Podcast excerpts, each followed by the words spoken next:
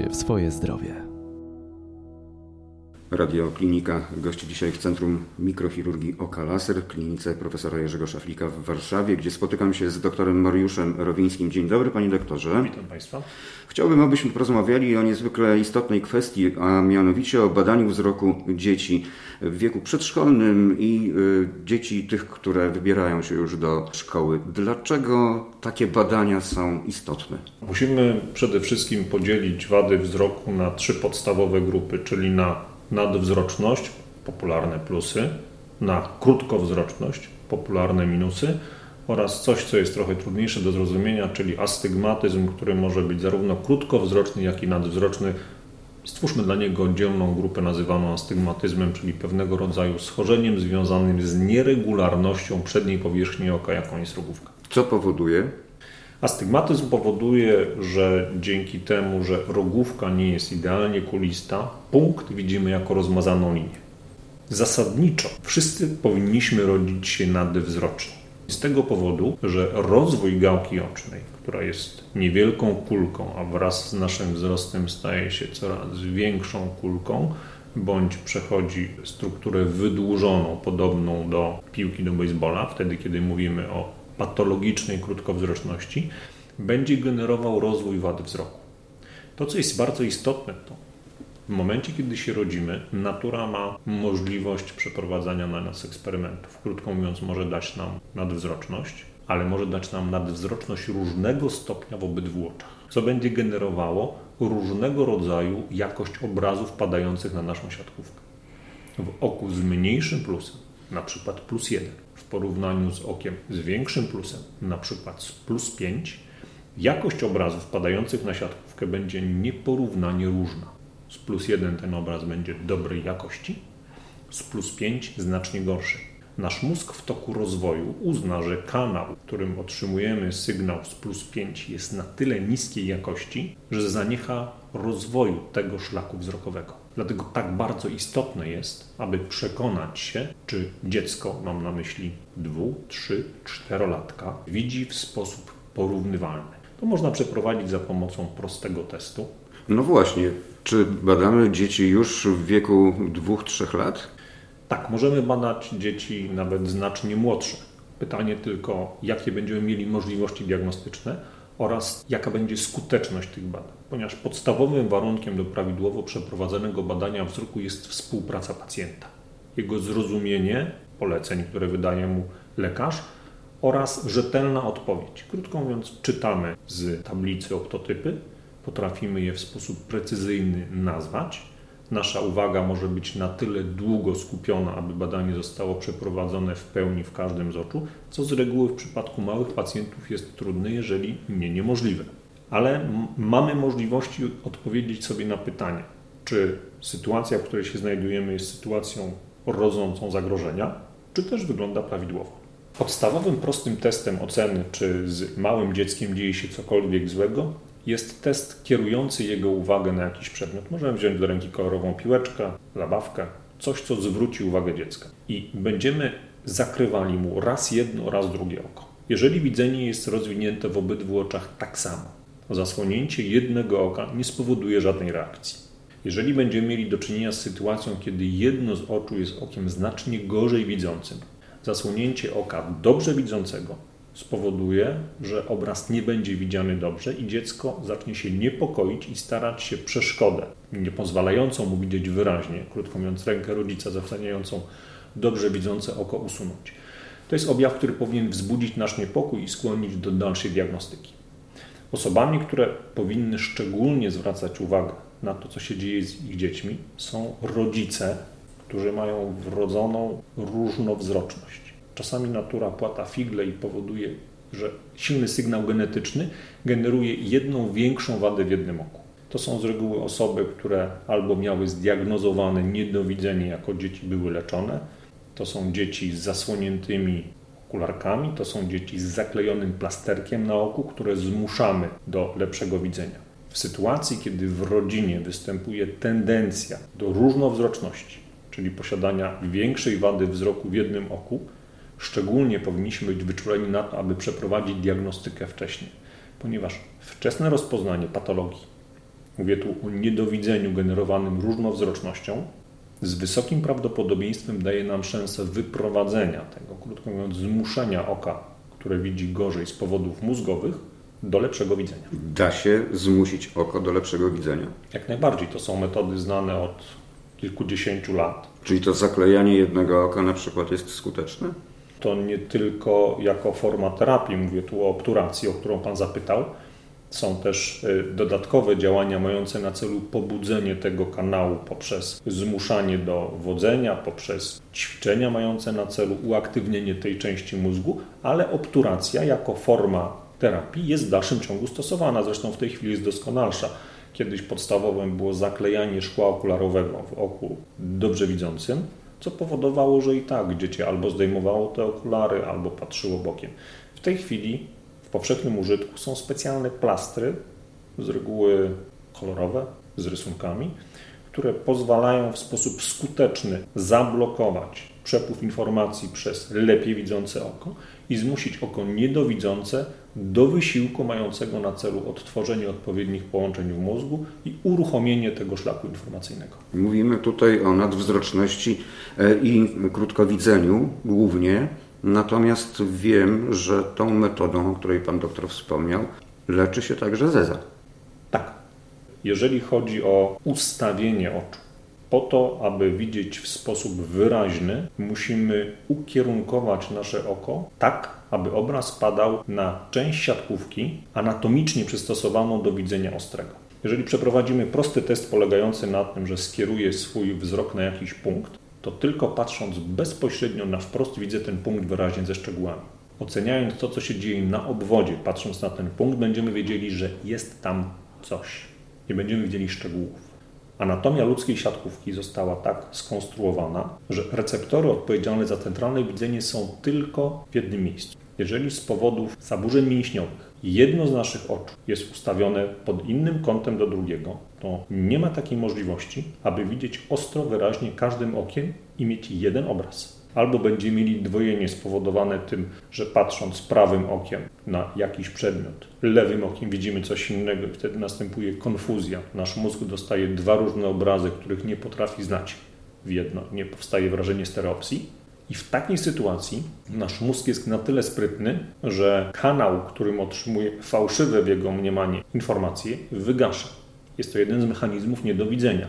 W momencie, kiedy zmusimy oko, aby patrzyło punktem siatkówki przystosowanym anatomicznie do widzenia, czyli plamką, to po pierwsze następuje bodziec zmuszający oko do równoległego ustawienia, po to, aby widzieć wyraźnie, a po drugie, dzięki drażnieniu plamki, niejako udrożnieniu kanału informacyjnego, proces niedowidzenia jest leczony.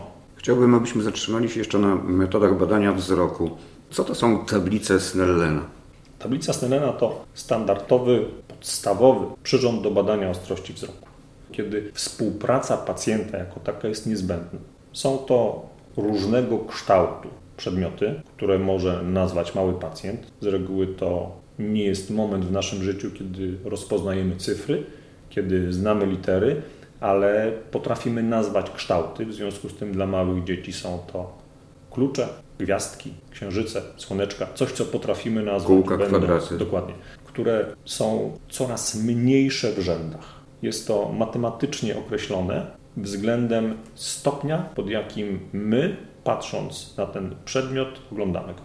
Czyli to jest mniej więcej to samo, co przy badaniu wzroku u dorosłych, tylko y, na tablicy mamy tak, litery. Tak, na tablicy Snellena mamy... dla dorosłych mamy bądź litery, bądź cyfry, natomiast w przypadku badania dzieci mamy optotypy w postaci obrazków, pierścieni, widełek. To wszystko zależy od tego, na jakim poziomie rozwoju jest dziecko, jak rozumie polecenie, które będzie wydawał mu okulista i potrafi współpracować. A jeszcze chciałem zapytać, co to jest odruch Franka Szetiego? To jest bardzo niepokojący symptom, polegający na tym, że dzieci, których ostrość wzroku jest bardzo niska albo wręcz nieoznaczalna, poprzez pocieranie piąstkami, uciskanie gałek generują bodźce świetlne, drażniąc mechanicznie poprzez ciśnienie płynu nerw wzrokowy. Tego typu objawy świadczą o bardzo niskiej ostrości wzroku. Jeżeli rodzice do tej pory nie stwierdzili tego, powinny skłonić do natychmiastowej konsultacji. Jest to mechanicznie drażnienie nerwu wzrokowego mające na celu wywołanie jakichkolwiek bodźców, które będzie rejestrował nasz mózg. Czy w odniesieniu do tego obszaru zastosowanie ma również naciąganie kącików powiek? Nie. Objaw, o którym Pan w tej chwili opowiada, ulubiony przez krótkowzrocznych, którzy w ten sposób stwierdzają, że ich wada wzroku uległa pogłębieniu, ma swoje źródło w dwóch zjawiskach. Po pierwsze, jeżeli będziemy mówili wyłącznie o naciągnięciu powieki, bez wpływu na geometrię naszej rogówki, krótko mówiąc, bez ucisku na gałkę. A naciąganie nie powoduje swego rodzaju ucisku? To wszystko zależy, jak mocno Pan uciśnie, bo jeżeli Pan znacznie wydłuży swoją szparę powiekową, to poprzez nacisk brzegów powiek również zniekształci Pan rogówkę. Zadziała to wtedy, kiedy mamy znaczący astygmatyzm i wtedy pociągając skórę powieki w kącie zewnętrznym powodujemy, że nasza rogówka staje się bardziej regularna. Krótko mówiąc, leczymy własny astygmatyzm. Dodatkowo w momencie, kiedy pociągniemy szparę powiekową, która staje się węższa, powodujemy zjawisko bardzo często wykorzystywane albo w diagnostyce, stworzenie szpary powiekowej, czyli odcięcie pierścieni dyfrakcyjnych na obwodzie, co powoduje, że choć obraz jest mniejszy, to staje się ostrzejszy. No tak, bo tego typu, powodujemy zawężenie. Tak, tego typu mhm. zjawisko jest wykorzystywane na przykład w okularach bardzo popularnych wśród osób twierdzących, że one poprawiają wadę wzroku, czyli w okularach ajurwedyjskich. Z tymi dziurkami. Czarnych, tak, czarnych yy, blendach, yy, w których znajdują się setki otworków obok siebie. Widzimy, ze względu na to, że jest zjawisko stenopii, ostrzej. No tylko, że pole widzenia jest bardzo niewielkie. Czyli mitem jest, że okulary ajurwedyjskie poprawiają wzrok, reperują? No, musimy sobie ustalić kilka rzeczy. Co to znaczy poprawić wzrok? To znaczy zlikwidować wadę. No. Miałem minus jeden, a teraz mam zero. Czy, do, Rozumiem. czy te okulary potrafią doprowadzić do tego? Nie. Nie, nie, nie to, to, to, nie ma takich możliwości z tego powodu, że tak, że jeżeli pan faktycznie ma minus jeden, mówimy o rzetelnym badaniu, które w sposób obiektywny zmierzy długość pana gałki ocznej, to mając minus jeden, pana gałka musi być dłuższa od gałek reszty populacji, czyli tych, którzy mają zero. Krótko mówiąc, nastąpił rozwój organu wzroku, który nigdy się z tym nie spotkałem, nie cofnie się. Z tego powodu, rodząc się nadwzrocznymi z za małą gałką oczną, ta gałka nam troszkę urośnie jesteśmy przed zerem, dalej jesteśmy nadwzroczni, dalej jesteśmy w plusie. Dojdziemy do zera, krótko mówiąc, nasza gałka osiągnie standardową długość 21-21,5 mm. Nie potrzebujemy korekcji dodali, mamy zero dodali. Bądź przekroczymy smugię cienia, przekroczymy zero, i idziemy w minus. I im dłuższa będzie nasza gałka oczna, tym ten minus będzie większy. Nie spotykamy się z sytuacją, żeby organ, który osiągnął określoną długość, wydłużona gałka oczna, gałka oczna u pacjenta krótkowzrocznego, po używaniu szkieł ajurwedyjskich skróciła się. Zupełnie oddzielną oceną jest subiektywna ocena ostrości wzroku. Zupełnie odmiennym jest to, że pacjenci po pewnym czasie, wtedy kiedy nie używają szkieł, mają wrażenie, że oni widzą lepiej, że ostrość wzroku uległa poprawie. Co nie oznacza, że w momencie, kiedy był badany bez korekcji, z tablicy Snellena posiadającej 10 rzędów on czytał 3 rzędy, jak zaprzestał noszenia okularów, to osiągnął 100%, czyli przeczytał 10 rząd. Nie, on może w wyniku pewnego rodzaju procesów neuroadaptacyjnych na poziomie siatkówki przeczytać czwarty rząd. Natomiast jego gałka w dalszym ciągu będzie za długa i on w dalszym ciągu będzie miał krótkowzroczność. Dlaczego tak ważne jest badanie wzroku u dzieci przed ukończeniem przez nie siódmego roku życia? Uznajemy, że skuteczne leczenie niedowidzenia, problemu polegającego na tym, że pewnego rodzaju niedoskonałość naszego umysłu nie pozwala nam widzieć kanałem z jednego oka, może być realizowana do siódmego, ósmego roku życia. Teoretycznie im wcześniej pacjent zostanie zdiagnozowany, że posiada patologię w postaci niedowidzenia i im wcześniej zostanie wdrożone skuteczne leczenie, tym szanse na to, że zostanie wyprowadzony, że to niedowidzenie ulegnie eliminacji są większe. Siódmy, ósmy rok życia jest granicą, kiedy my to możemy skutecznie realizować, ponieważ z reguły pierwsze badania przesiewowe są przeprowadzane w pierwszej, drugiej klasie szkoły podstawowej. Czasami jest zbyt późno na to jakość tych badań w momencie, kiedy w określonej jednostce czasu ma być przebadana cała liczna klasa, nie jest na tyle prawidłowa, aby móc orzec, że to badanie jest rzetelne, że dziecko nie podglądało w ferworze szybkiego czytania następny proszę. Dlatego im wcześniej w sposób rzetelny zdiagnozujemy problemy, głównie dotyczące nadwzroczności, głównie dotyczące niedowidzenia, rzadziej krótkowzroczności, tym szanse na wyleczenie dziecka są większe. Istotnym niekoniecznie musi być to współpraca ze strony pacjenta, bo czasami dziecko nie pozwala się zbadać, nie współpracuje z lekarzem. Ale jakimś znakiem, że idziemy w dobrym kierunku, jest ocena tego, czy oczy są ustawione równolegle, czy dziecię nie zezuje. Oraz wykonanie prostego badania, jakim jest automatyczna autorefraktometria, czyli tak zwane komputerowe badanie ostrości wzroku, komputerowe określenie refrakcji duży profil bezpieczeństwa dają zbliżone do siebie wyniki. Czy to będzie plus 1 i plus 1, czy to będzie plus 2 i plus 2. Istotne jest to, żeby nie istniała duża różnowzroczność, bo ona będzie generowała sygnał dla mózgu, aby zrezygnować z jednego kanału przekazu informacji. A istnieją takie przypadki, że w jednym oku mamy nadwzroczność, a w drugim krótkowidzenie? Natura ma dowolną możliwość przeprowadzania tego typu eksperymentów jak najbardziej. Nie jest to nic nadzwyczajnego. Z reguły te wady postępują podobnie. Ale problem zaczyna się wtedy, kiedy z jakiegoś powodu jedno oko generuje znacznie większą wadę wzroku. Krótko mówiąc, w jednym z oczu mamy 0, a w drugim minus 4.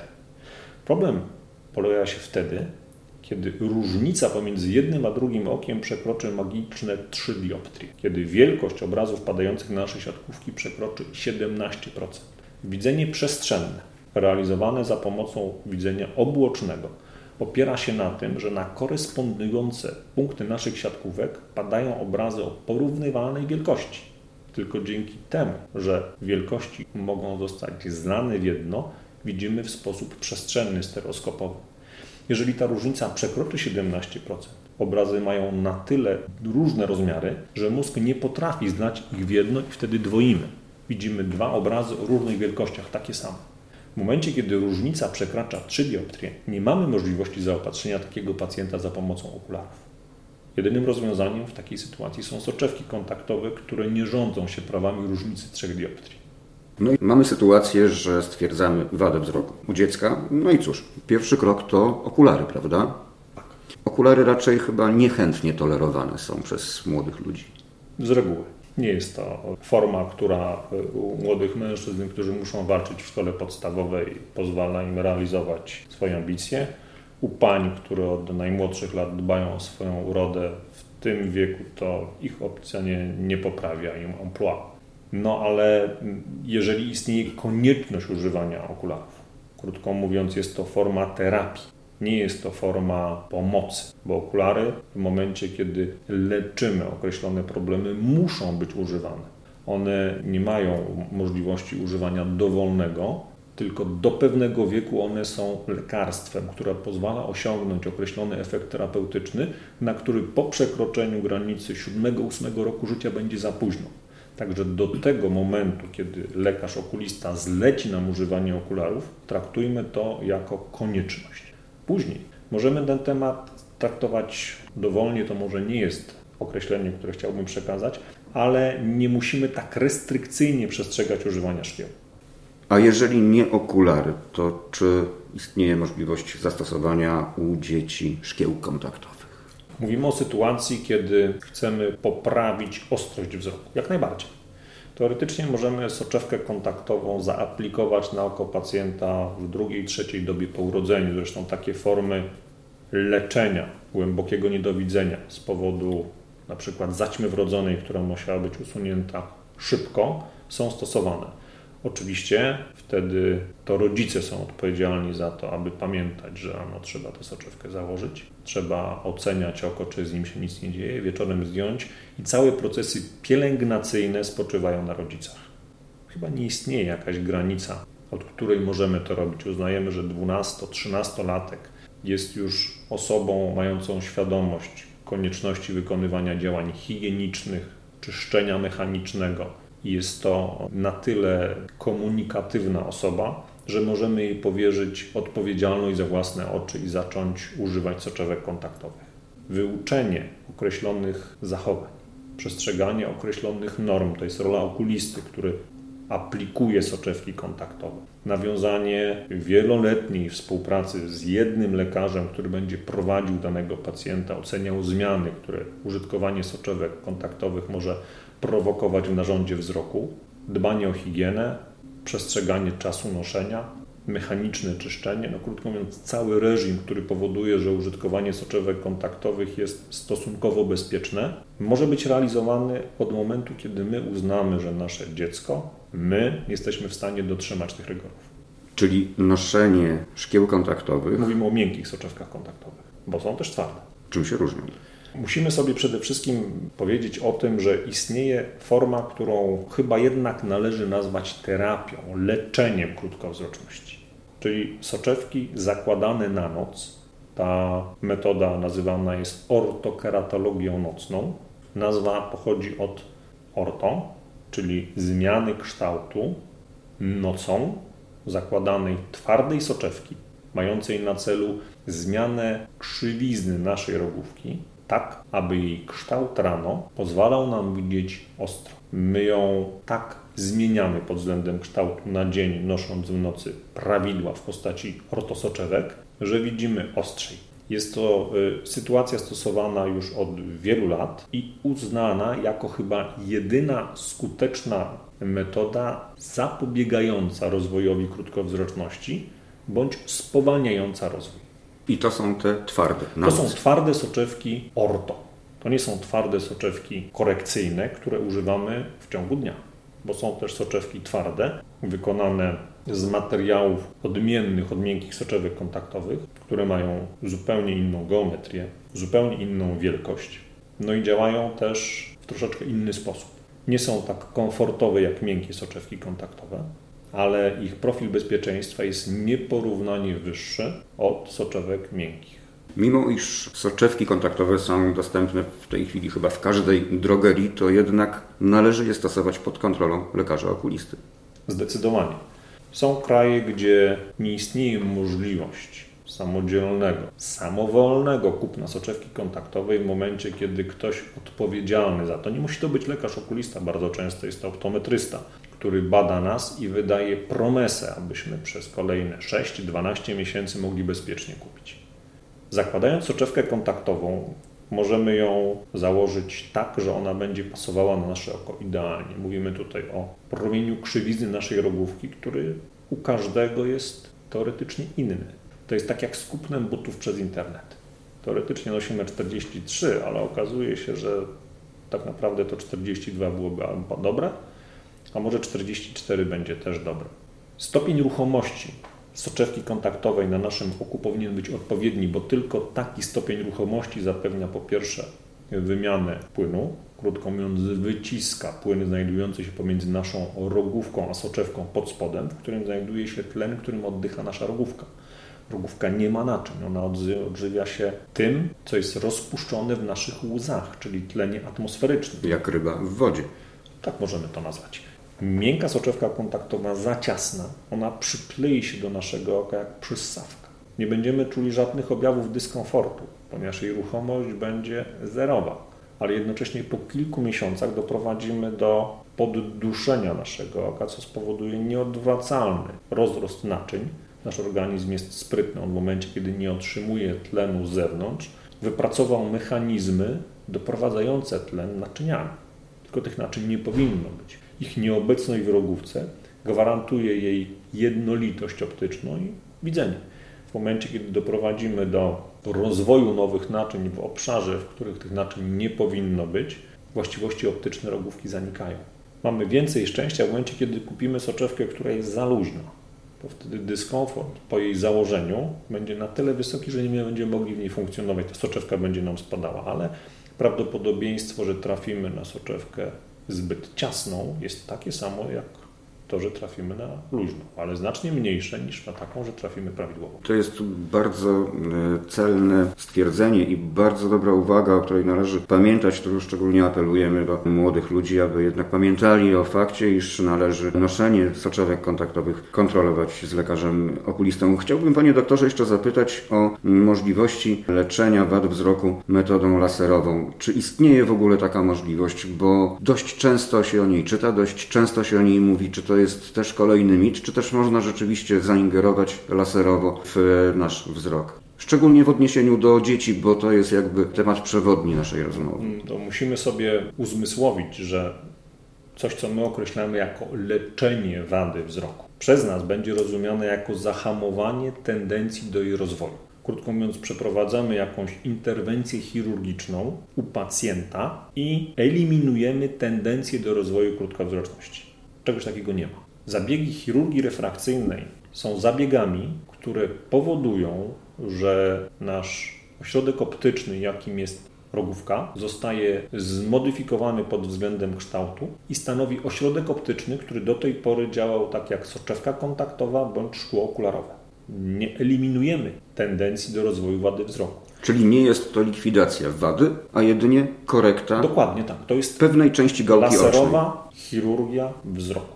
Zabiegi chirurgii refrakcyjnej przeprowadzamy u pacjentów, którzy mają ustabilizowaną wadę wzroku. To są zabiegi wykonywane u osób, które z reguły ukończyły 21-22 rok życia i mają udokumentowaną stabilizację. Czyli u dzieci taki zabieg nie wchodzi w rachubę. Teoretycznie tak, aczkolwiek zdarzają się sytuacje, kiedy niewykonanie określonego rodzaju zabiegu chirurgicznego może w sposób nieodwracalny wpłynąć na jakość widzenia narząd wzroku. Standardem wykonywania chirurgii refrakcyjnej u dzieci, u organizmów, które się zmieniają, u których wada wzroku z roku na rok może być inna, nigdy nie będzie.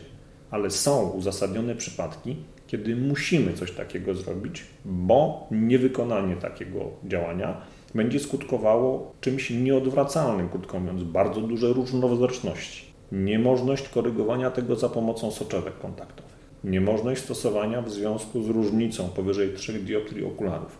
Jedynym rozwiązaniem dla takiego pacjenta jest chirurgia refrakcyjna. Ją przeprowadzimy w pełni świadomi tego, że najprawdopodobniej nie będzie to zabieg na zawsze, ale wykonanie tego zabiegu na wiele lat umożliwi funkcjonowanie tego pacjenta obłocznie, co w przypadku możliwości oczekiwania kilku, kilkunastu lat, aż on osiągnie wiek i możliwości wykonania zabiegu refrakcyjnego, będzie skutkowało tym, że nastąpią zmiany, które mogą być nieodwracalne.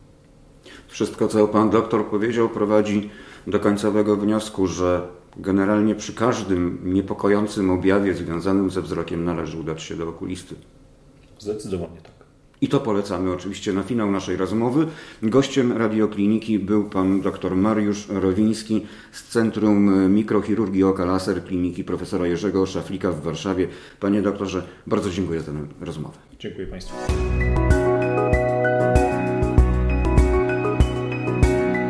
Więcej audycji o zdrowiu na stronie radioklinika.pl oraz w naszej aplikacji mobilnej.